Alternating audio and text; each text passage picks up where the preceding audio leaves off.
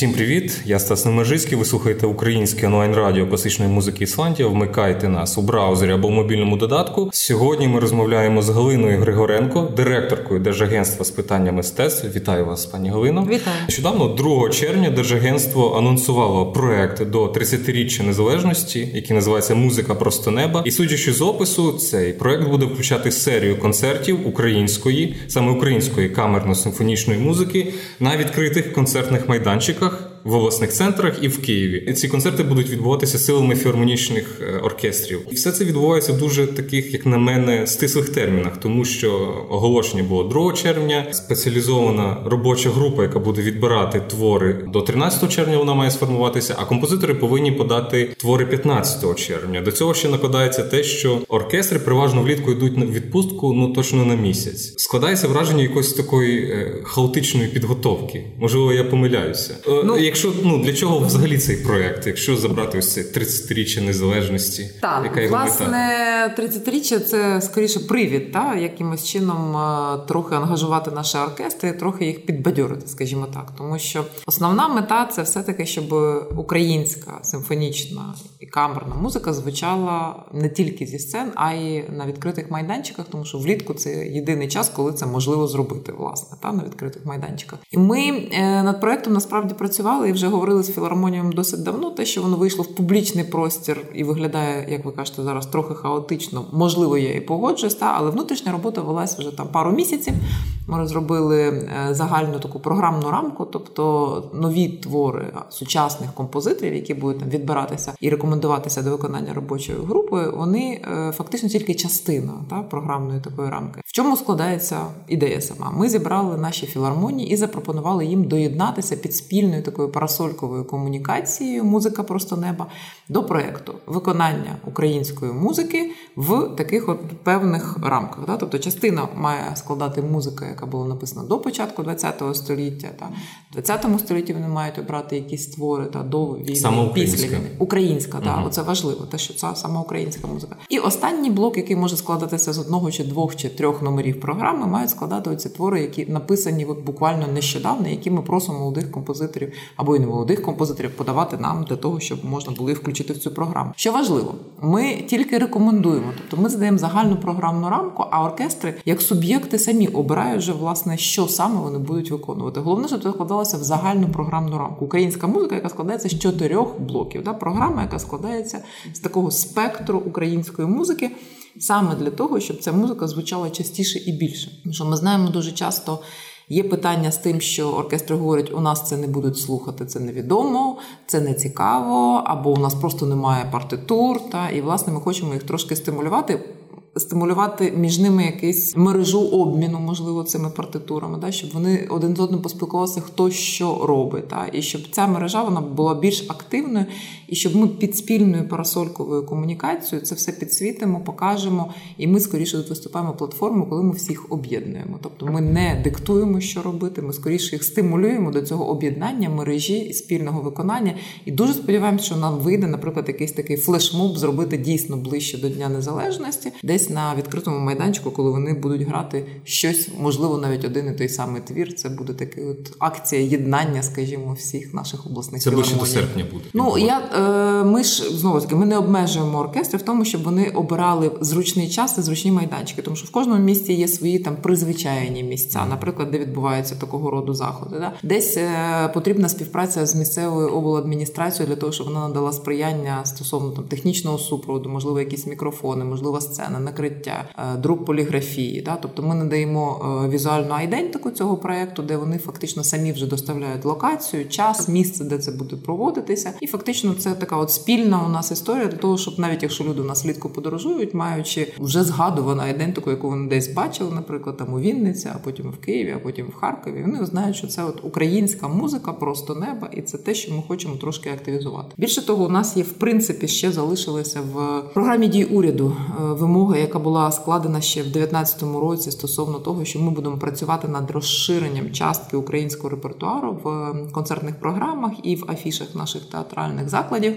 стосовно того, що там вона має складати не менше п'ятої частини Як 20%. на квоти на радіо. Ну це скоріше навіть не квоти, а щоб не менше ніж. Да? Тобто ми знаємо, що дуже часто, наприклад, театри сучасні, які е, працюють з сучасною драматургією, у них і так 100% може складати. Да? Більш класичні театри працюють там з класичними творами. Да? І Але все одно більш в театрах більш-менш сучасний український репертуар є. Він присутній, да. погоджуюся. Але, от, наприклад, з оперними театрами важко. Ну, да? ну взагалі Тут, їх немає. Сучасних опер немає. немає. Да? Ну от е, буде у нас в Харківській опері опера вишивання. Там вже працюють над цим проектом. Був Лис Микита, це написано в Львівській опері спеціально. Але це дуже спорадично. Ну скажімо так, оперна постановка це в принципі 3-4 прем'єри на рік. У нас так. да не так багато. Тому якщо вони вибирають хоча б одне найменування, роблять українську прем'єру. Ну, з філармоніями набагато все гірше. От я дуже здивувався, коли ви сказали, що всі майже там скільки всі філармонії та погодилися долучитися до цього проекту, тому що коли з ними напряму спілкуєшся е, і в них питаєш напряму, а чому у вас не звучить музика сучасних українських авторів? Вони ж відомі, їх в Європі грають, вони отримують е, премії, замовлення, грають скрізь у світі. Вони кажуть, ну не прийдуть на концерти, а нам же ж потрібно. На ж там 90% державне фінансування, 10% ми повинні зробити самі. На українську музику не прийдуть, а на третій концерт Рахманінова прийдуть. Ну, от така дуже проста. Ну от логіка. власне, тому що і це... чому ж вони так ну так. погодилися дуже легко? Я не можу сказати, що легко. Я думаю, що знаєте, працює е, принцип, що якщо всі, то і я напевно теж долучуся. Да? Це якийсь такий ефект трошечки масовості і такої командної роботи. Тому що коли ми всіх зібрали в зумі, зрештою, карантинний рік наклав свої обмеження. Вони перестали так часто спілкуватися, як спілкувалися. Тому що в нас, в принципі, філармонії досить інтенсивно спілкуються один з одним, обмінюються гастролями і ну якісь такі артистами. речі спільні, та і солістами, і артистами. Так, коли ми запропонували, що це буде наша ініціатива, більше того, у нас же оскільки оскільки це вільне відвідування і музика просто неба, немає вимоги заробити на цьому концерті. Та? Тобто тут ми не орієнтуємося на комерціалізацію. Та? І тому, власне, для них цей стимул, що якщо вже держава говорить, що для нас це пріоритет, для нас це важливо. Давайте ми будемо разом. Ми стимулюємо, ми надаємо цю платформу комунікаційну, айдентику візуальну. Та ми от будемо співпрацювати з ОДА зі свого боку, щоб вони вам допомагали в цьому проєкті. Це спільний проєкт. Ну і завжди ви ж розумієте, додати якоїсь легше стимулювати обласну держадміністрацію, того, щоб надати сприяння якимось заходам, які так чи інакше будуть в загальній концепції для всієї країни розробляти. Виходить, що цей проект це така прелюдія до розширення українського репертуару у філармоніях на законодавчому рівні. На законодавчому рівні я не думаю, що ми будемо прямо це робити так, щоб ми прям зобов'язували їх це робити. Ми хочемо створити всі умови для того, щоб у них був цей запит. Да? Тобто, по-перше, надати композиторам, яких е, ми не можемо знайти ніде творів, да? для того, щоб вони видавали ці твори. Але в рамках цього проекту, наприклад, ми говоримо, що, будь ласка, надайте ці твори для вільного використання і публічного виконання. А далі ми будемо далі працювати з тим, щоб авторські права і роялті сплачувалися і зберігалася ну важлива частина екосистеми системи. Та. Тому я не можу сказати, що це от прямо ми запустили і воно далі буде котитися. Тобто це тільки пілотний проект, в якому ми відпрацюємо всі можливі якісь складнощі, якісь там неузгодженості, в тому числі правового характеру. А далі будемо думати, як дійсно це рекомендувати, впроваджувати, обмін програмами робити, щоб дійсно українська музика більше звучала. Нехай це буде там родзинка, один номер в програмі, два номери в програмі, але треба призвичаювати нашого слухача, чути цю музику, знати цю музику, бо це важливо для ну, для нас, як для країни, і для суспільства. Ви сказали що про авторські права, тобто держагентство буде контролювати роялті. Ми не можемо це контролювати. Це не є там нашим повноваженням, або да створювати всі умови для того, щоб це відбувалося, тому що дійсно не наша сфера відповідальності реєстрація, акредитація цих ОКУ, та які мають збирати е, інформацію про публічні виконання і далі розподіляти ці авторські виплати роялті. Але е, в наших так би мовити повноваженнях і відповідальності слідкувати за тим, щоб це відбувалося. Mm. Та і якщо тут концертні організації, та і популярна музика, вони більш активні в цьому напрямку. Вони дійсно дійсно борються за свої права і намагаються це якось лобіювати в класичній музиці, оскільки е, композитор це одиниця та творча. Вони не об'єднані. У нас якісь такі асоціації великі. Вони не лобіюють ці речі, тому тут ми вже стаємо на їх захист, тому що ми розуміємо, що нам потрібно з цим працювати, і будемо працювати якраз з філармоніями, які є публічними виконавцями цих творів, щоб якось стимулювати їх, проговорювати, яким чином це робити, хто є відповідальним за того чи іншого автора за збір роялті і так далі. Так ну, композиторів все все-таки вони входять у всі ці різні спілки. Їх же ж там не одна в нас в Україні по авторським правам. Але часто ну, там вони не не на запис, але говорять, що навіть якщо їх виконуються такі у філармоніях, а потім ну їм цікаво, куди ж йдуть ці роялті гроші за виконання, і вони телефонують філармонії, і їх пані говорять, ну скажіть дякую, що вас взагалі зіграли. uh А якщо ви такі проблемні, то ми вас взагалі грати не буде. Є така проблема, тому що ну знову ж таки це правова культура, загальна історія да, з тим, що ми маємо призвичаювати до того, що піратський контент не треба споживати, а платити за онлайн контент, що треба сплачувати за роялті і так далі. Так далі. Це все потрібно з часом виховувати, призвичаювати до цього і робити все для того, щоб той, хто зберігає е, і, і, і слідує всім правилам, він в більш вигідних умовах, ніхто хто не робить цього. Тому будемо просто якимось чином працювати ще не знаю, якими інструментами, але будемо намагатися дійсно стимулювати. По перше, залучати твори молодих і сучасних композиторів. А по-друге, сплачувати їм за це роялти, бо це важлива частина. Ну композитору фактично немає з чого більше заробляти. Та це роялті, це основна має бути джерело його доходу. Якщо повертатися до причин, чому українські колективи не виконують українську музику в тому обсязі, кому б хотів український слухач, все таки причина в певному сенсі резону. Вони поставлені в такі умови, де їм потрібно заробити дозаробити своє фінансування, і справді публіка не так часто ходить на українських невідомих авторів, яким менше 35 років. Чи буде якось держагентство, міністерство культури сприяти додатковій промоції, що там філармонія береться виконувати маловідомий і невідомий репертуар? репертуар. Тому що ми знаємо, що ну, з промоцією в секторі академічної музики складно. Складно, це правда. І тут скоріше наша допомога може полягати в якихось такого роду проєктах, коли ми це популяризуємо, виводимо на національний рівень і говоримо, що для нас це важливо як для держави, та для нас, як представників державного. Ну а якщо це вийде на якийсь такий ну, конвейер, уже коли ну це буде прекрасно. Якщо ми цим тобто проєктом тобто вже заохотимо їх, дасть звісно, для нас важливо тяглість. Для нас важливо не один проєкт зробити, ви на всі дистанції а, будете. Звісно, щоб це системно вже запроваджувати. І знову ж таки, я кажу, що не тільки там умовно програма молодого українського там композитора, та а щоб вони вкрапляли, можливо, в якісь більш загальновідомі вже там твори, да, і серед цієї програми один-два номери, нехай поступово, але щоб ця музика все-таки звучала. Та. Ми можемо впливати на програмну політику дуже обмежено, та, тобто напряму е, держава не має це контролювати, це не є її функцією, та, тому що це вже там пропаганда свого роду, та, яку музику грати, яку не грати. Ми скоріше говоримо про те, що нам все одно якого українського композитора, але вони мають бути, та, репертуар має звучати. І ті інструменти, які ми теоретично можемо використовувати, зараз працюємо над тим, це критерії ефективності діяльності закладів культури, які закладаються в реформу е, фінансування закладів культури. Тобто, якщо ми в критерії зашиваємо те, що філармонія, яка виконує е, українські твори українських авторів, вона отримує більші бали по цій системі. Та на наступний рік вона трохи більше може отримати коштів на фінансування своєї діяльності. Та а ті, хто не виконують, вони не отримують цього додаткового бонусу. Тобто є та. система бонусів? Поки що її немає. Поки що над цим ми працюємо. Ми якраз буквально недавно е, закінчили такий аналітичний звіт стосовно того, які саме критерії можуть бути використані для тих чи інших закладів культури. Бо, як ви знаєте, це в нас і бібліотеки, і клуби. Філармонії, театри, їх дуже багато, і для кожного є свій тип оцінки ефективності його діяльності. Якщо державним колективам можливо інколи складно, але все одно їм живеться набагато легше. За державної підтримки, аніж самостійним гравцям в академічній музиці, чи передбачена якась підтримка для недержавних колективів? Тому що, скажімо, днями з'явилася інформація в Німеччині. Уряд Німеччини виділив 2,5 мільярди євро на культурний фонд, ну не тільки там на музику який буде якби страхувати ризики при проведенні подій під час карантину, сприяти тому, щоб можна було з цього щось заробити самостійним гравцям. І зрозуміло, що ми не Німеччина, у нас не такі можливості, але принаймні якась підтримка для самостійних.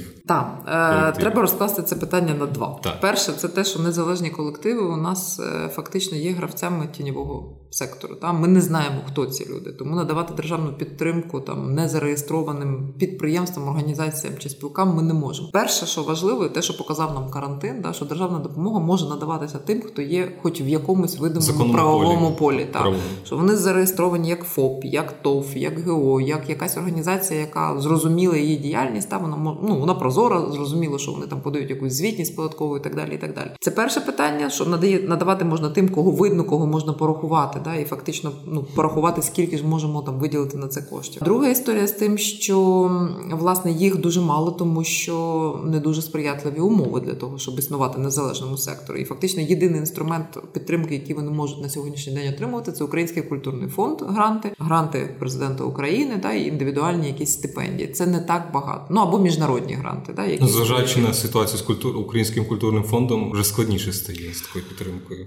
Е, складніше подій. чи не складніше, це все одно. Ну проблеми українського культурного фонду вони ну будуть якимось чином все одно вирішені. Це питання часу. Да? В будь-якому випадку це інституція, яка є важливою для всіх нас, для всіх гравців цього ринку. Ми всі розуміємо, що без цього ми рухатися не зможемо відкрутити назад, щоб він зникнув або якимось чином перестав прозоро розподіляти кошти. Це неможливо. І як ми бачимо, активність і культурної спільноти, і в принципі, і ми тут всі переживаємо і намагаємося якимось чином ну, зрозуміти, запропонувати якісь шляхи вирішення, тому що це інструмент, коли держава на прозорих зрозумілих засадах надає підтримку тим, кого визначили знову ж таки експертне середовище. Да? Тут не держава виступає тим, хто розподіляє ці кошти, та а експертне середовище оцінює і власне визначає тих, хто достойний цієї підтримки. Тому я думаю, що тут складнощі цього року вони є, але потрібно працювати над тим, щоб наступного року просто це все доопрацювати і запускати ці всі програми, щоб воно дійсно працювало. Це одна історія, і друга історія тим, що на мою особисту думку потрібно збільшувати фінансування через Український культурний фонд. Тому що якщо ми зараз оцінимо фінансування там державного сектору, який йде, наприклад, через Міністерство культури, порівняємо з обсягом фінансування Українського культурного фонду, то це там ну 9 до 1, напевно десь так. А оскільки незалежний сектор це те, що створює е,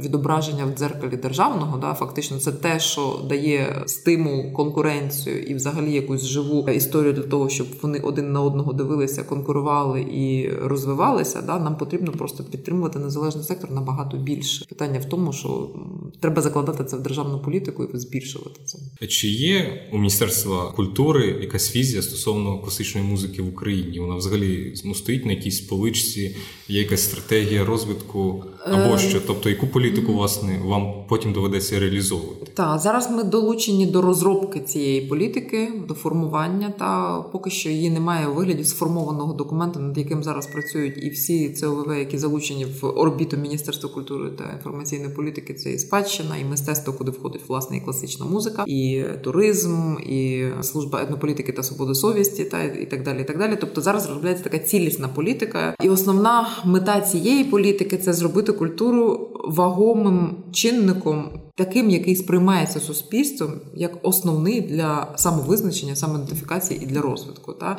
Тому що дуже часто ми чуємо, що ми варимося в своїй культурній мистецькій бульбашці, а коли ми виходимо назовні, починаємо говорити про те, чим ми займаємося, люди говорять, а у вас там щось взагалі відбувається? Та? Тобто у нас тут своє життя, у вас своє життя. Тобто цю герметичність її треба розмивати і треба залучати приватні кошти так само, не тільки державні, а й приватні. Тому над стратегією працюємо. Зараз я не можу сказати, що от є вже сформовані якісь речі. Ми розуміємо для себе, да, що пріоритетність першу чергу полягає в тому, щоб була екосистема для реалізації митця в Україні в першу чергу. А це включає в себе і можливості для набуття гарної і гідної освіти та професійної, можливості для працевлаштування і не тільки в державному секторі, для того, щоб незалежний сектор теж міг би бути спроможним, sustainable, як то кажуть, та щоб він міг собі е, стратегічні якісь будувати плани і розвиватися, для того, щоб здійснювалася гастрольна діяльність всередині країни, для того, щоб був міжнародний обмін досвідом, для того, щоб ми брали участь в фестивалях і проводили у себе фестивалі, і так далі. і так далі. Тобто, це все ми розуміємо і закладаємо вже в якісь наші певні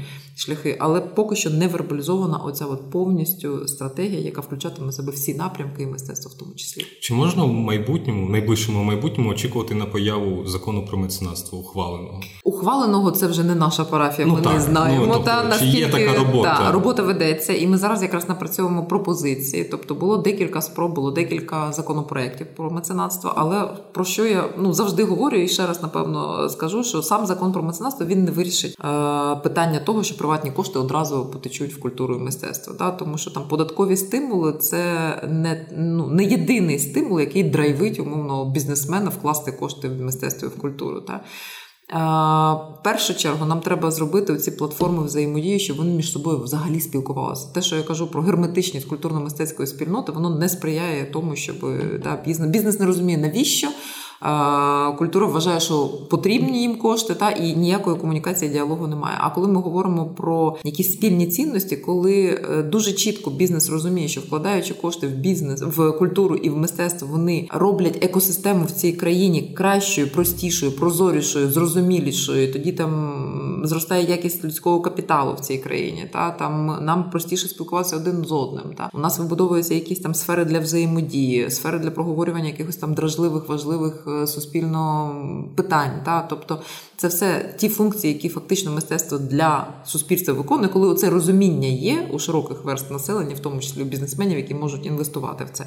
Тоді ми можемо говорити, що буде працювати закон про мистецтво. Бо сам по собі текст не спрацює. Та? Тобто потрібна оця платформа для взаємодії, і якраз ми зараз мистецтв думаємо над тим, як би зробити, можливо, там щорічний, щопіврічний якийсь таку от подію, саме зустріч мистецтва і бізнесу. Та успішних кейсів взаємодії, тому що поодинокі випадки є, та от незалежних якихось ініціатив, які вже фактично за приватний кошт існують і розвиваються. Та і їх треба просто примножувати, спілкуватися і далі на цьому працювати. Ми, коли говоримо про якусь високу культуру, не тільки про класичну музику, переважно це мова йде про великі міста. Навіть е, проект Просто неба він відбудеться в основному тільки в містах, обласних центрах, тому що тільки там є філармонічні оркестри, оркестри в принципі. Якщо говорити про менші міста, великі і менші, провінційні, то там класичної музики і мистецтва в принципі немає взагалі. Чи якось працює держмистецтво на те, щоб класична музика проникала в менші українські міста? Це складне питання, так. дуже складне, тому що дійсно в маленьких містах немає дуже часто спроможності умовно і попиту, та і фінансової можливості тримати оркестри постійно діючі. Та і тому тут скоріше для нас важливо налагоджувати оці от історії та з гастролями. Цього літа наші національні колективи, які в сфері управління міністерства культури, поїдуть на гастролі. Причому здебільшого це якраз ми їм ставили в пріоритет маленькі містечка, не обласні центри, де їх так чули вже і бачили, і мали змогу б приїхати в великі міста послухати, а саме в якісь от е, міста районного значення, скажімо так, щоб люди, які ніколи не були там на концерті Національного заслуженого академічного симфонічного оркестру України та й не чули, щоб вони мали змогу це це, це відвідати. Це в першу чергу. З іншого боку, е, обласні філармонії вони так само можуть робити гастролі по своїх регіонах або по ближчих сусідніх регіонах, тому що я скажу, що напряму ми на них не впливаємо, тому що це сфера підпорядкування обласних адміністрацій або міських адміністрацій, і вони формують їх політику, в тому числі і гастрольну. Але стимулювати це і говорити про те, що це важливо, ми говоримо та саме з тими, хто фінансує ці заклади заклади культури, тому що заклади культури якраз дуже добре розуміють, що потрібно їхати до глядача, якщо глядач не може приїхати до них. Але щоб це профінансувати, тому що гастролі в нашій країні не можуть бути самоокупними, тому що на квитках ти ніколи не окупиш всі витрати на транспорт, на устаткування на сцені, технічний супровід, там поліграфію і так далі. І так далі. Це треба підтримувати та з бюджетів. Знову ж таки, це потрібно говорити з тими, хто фінансує ці заклади або обласні, або міські адміністрації. Минулого тижня найбільший фестиваль Великої Британії BBC Proms оголосив програму Фестиваль відбудеться в серпні. Буде тривати місяць. Найбільший український фестиваль класичної музики, Київ Music Fest, відбудеться в жовтні. Чи можна очікувати, що буде оприлюднена програма, ну, скажімо, в червні чи в липні? Ну вже в червень вже приходить. З деяких реплік спілки композиторів склалося враження, що є певна напруженість у стосунках між вами як держагентством і спілкою композиторів, яка довгий час проводила фестиваль. Ну, я б не сказала, що напруженість є певне, мені здається, там в чомусь нерозумінні, і цей діалог буде продовжуватись, тому що наразі ми, як новозаснований е, орган державної влади, маємо перебирати ті функції, які не властиві міністерству, зокрема щодо організаційних моментів, що стосуються фестивалю. І от зараз якраз ми вже заслали положення, в якому фактично слово міністерство замінюється на слово держмистецтв. Фактично більше ніяких змін ми туди не вносили. Але спілка композиторів наразі нам не дала відповідь, чомусь заблокувала цей процес, тому що вважають, що щось відбувається не те що вони вважають за потрібне. Тому наразі цей процес заблокований саме спілкою. Да? Вони поки що не дали нам погодження стосовно цього положення, оскільки Е, співзасновниками цього фестивалю є спілка композиторів Міністерства культури, то ми тут вже е, очікуємо рішення да, на цьому рівні. Ми фактично не впливаємо на це, не можемо вплинути, як між собою вони вирішать. Але в будь-якому випадку я говорю про те, завжди говорю і з міністром, і з нашими профільними заступниками про те, що це дуже важливий фестиваль, який ми мусимо підтримувати, тому що це єдиний фестиваль сучасної академічної музики в Україні. Та і ми мусимо його підтримати. Більше що він навіть минулого карантинного року відбувся нехай з обмеженими глядачами і так далі. і так далі, Але все одно онлайн формат навіть додав, там було набагато більше глядачів, ніж були в залах. Правда, Тому і скористалися успішно. навіть цим моментом да, на благо, а не на якусь таку погану ситуацію. Тому поки що немає рішення саме через такі от бюрократичні е, речі, тому що оргкомітет має засновуватися новий. Минулий вже припинив свої повноваження минулого року, і потрібно зараз розпрацьовувати нові правила гри і е, програму, і хто буде арт-директором фестивалю, і так далі. От поки що через бюрократичні такі от речі трошечки заблокований цей процес. Але мушу сказати, що для нас це надважливо, тому я і далі буду лобіювати те, що фестиваль має відбуватися в тому чи іншому вигляді. Він має щороку відбуватися, бо це єдиний майданчик, який підтримує держава для молодого композитора в Україні. Тобто є загроза, що цього року фестиваль може не початися як завжди, там в жовтні ну, загрози всілякі у нас є завжди, навіть там ну, пандемії і так далі. У нас загрози є. Але ну ми працюємо на те, щоб все ж таки відбувалося все згідно плану. Минулого року бюджетом виділено на проведення фестивалю мільйон гривень. Чи буде збільшена чи зменшена підтримка на цей рік? Зараз в плані е, приблизно така сама сума запланована в плані роботи міністерства. Я маю на увазі, що зрештою у нас залишиться, поки що не зрозуміло, тому що як ви теж знаєте, секвестр бюджету завжди можливий у нас. По перше, по-друге, наповнення бюджету це вже не наша відповідальність, і як швидко це все буде відбуватися. Будемо сподіватися. Тобто ми відстоюємо все, що можна на наших позиціях. Стоїмо, що це важливо і потрібно підтримувати не меншому, а краще і більшому обсязі. Чи є все таки можливо сенс, чи велися такі розмови, щоб замість рекомендаційних посилань до оркестрів ввести все таки такі пропагандистські на законодавчому рівні е, таку квоту виконання української музики? Я не думаю, і в принципі я невелика прихильниця квот і жорстких законодавчих законодавчих рамок і рекомендацій, тому що іноді вони спрацьовують на благо, а іноді не дуже. Да? Тобто я скоріше за свідомий рух в тому напрямку, який визначається держава. Якщо ми визначаємо, що нашим пріоритетом є українська музика, яка має звучати для українського глядача, і ми це комунікуємо на всіх рівнях, в тому числі з тими, хто визначає фінансування цих закладів, і вкладаємо це в критерії фінансування, і якимись іншими речами контролюємо і намагаємося сприяти цьому. Це працює набагато краще, а найкраще працює діалог і відгуки глядачів, тому що так чи інакше наші аудиторії, наші філармонії я вам чесно скажу, мало знають, хто до них ходить. І коли ми їх запитали, хто є ваша аудиторія, в опитуванні ще наприкінці 19-го року, вони сказали, широкі верстви населення. Ну тобто, ми розуміємо, що знати свого слухача, глядача потрібно всім нашим закладам культури і працювати в обидва боки. Дуже дякую вам за відповіді на питання. Нагадуємо нашим слухачам, що ми розмовляли з Галиною Григоренко, директоркою Держагентства з питання мистецтв. Дякую вам за увагу. Слухайте Дякую. гарну музику. Всім па-па.